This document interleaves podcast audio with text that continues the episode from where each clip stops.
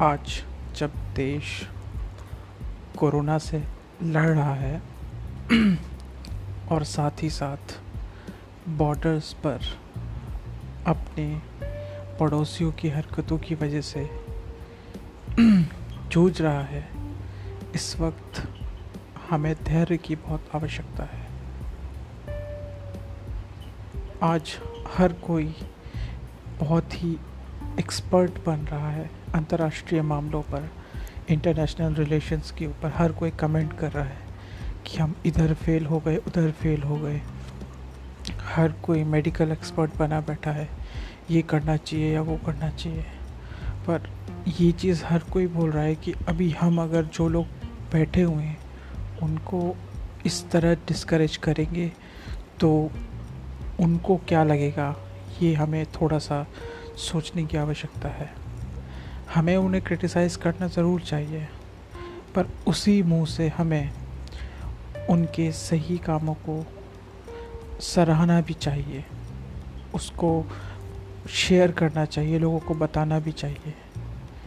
आप घर में हो, अगर घर में आपको केवल डांट ही डांट मिलेगी तो आप भी सैड हो जाओगे। आप भी डिप्रेशन में चले जाओगे।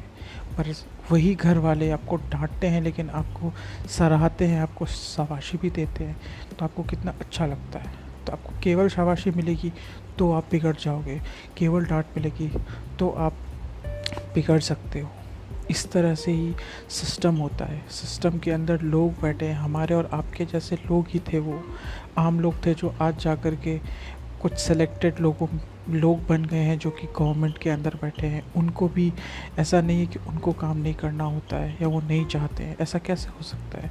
हम में से बहुत लोग चाहते हैं कि हम भी सिस्टम में जाएँ और वहाँ पर जाके कुछ ना कुछ करें। तो हमारे तरह वो भी सोचते थे, वो भी वहाँ गए, वो कर रहे हैं। हमें उन पर भरोसा रखना होगा।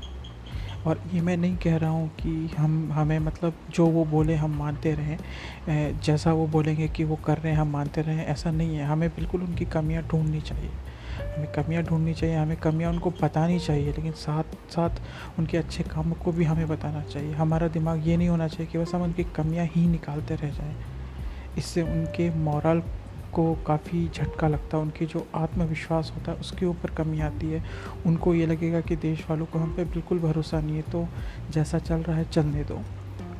तो ये होना बहुत ही दुखद है। हमें एक्सपर्ट बनने की ज़रूरत नहीं है। हमें गाइडलाइंस को फॉलो करना है। हमें अपना ज्ञान बढ़ाना है। अगर आपको लगता है कि आपके पास ज़्यादा जानकारी है कुछ हो सकता है तो आप अपना ज्ञान बढ़ाइए पहले, फिर आप उस जानकारी को साझा कीजिए। व्हाट्सअप के फॉरवर्ड्स की बदौलत आप अपना ज्ञान मत बढ़ाइए, आप एक्सपर्ट मत बनिए अभी। आप ज्ञान बढ़ाइए मेडिकल जो इमरजेंसी है उसके ऊपर ज्ञान बढ़ाइए इंटरनेशनल रिलेशंस के बारे में पढ़िए, फिर आप बात करिए उसके ऊपर। कौन फेल हुआ, कौन पास हुआ, किसको क्या करना चाहिए था? व्हाट्सअप के आधार पर या बस एक दो रिपोर्ट पढ़ ली अखबारों में, उसके आधार पर आपको एक्सपर्ट नहीं बनना चाहिए। जो वहाँ पे बैठा है, उसके लिए एक एक वर्ड बहुत इंपॉर्टेंट है, जो उसका देश का नागरिक बोल रहा है। बहुत सोच समझ के हमें ये बोलना चाहिए। Thank you very much